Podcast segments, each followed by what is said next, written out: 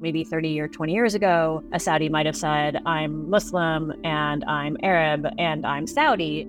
Now they might say, I'm Saudi and I'm Arab and I'm Muslim. You know, they're trying to radically refashion their country and they need help from the best experts in the world. Do you want to have your country's people be disqualified from that because of some essentially antiquated point of view about how countries work together? In recent months, it can feel like Saudi Arabia is intent on buying the world. It's bought up much of golf, sports teams, many of the globe's best soccer players to its own domestic league, and it owns huge chunks of many of the biggest companies on the planet.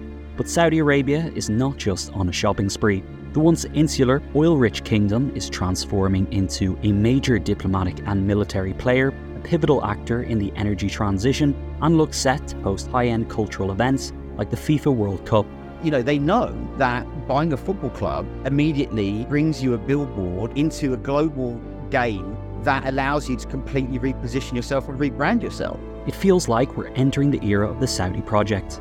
But what exactly is the kingdom trying to achieve, and will it succeed? Coming soon from Intelligence Squared, the Saudi Project is a new podcast series seeking to answer some of these questions and more. Britain does have choices.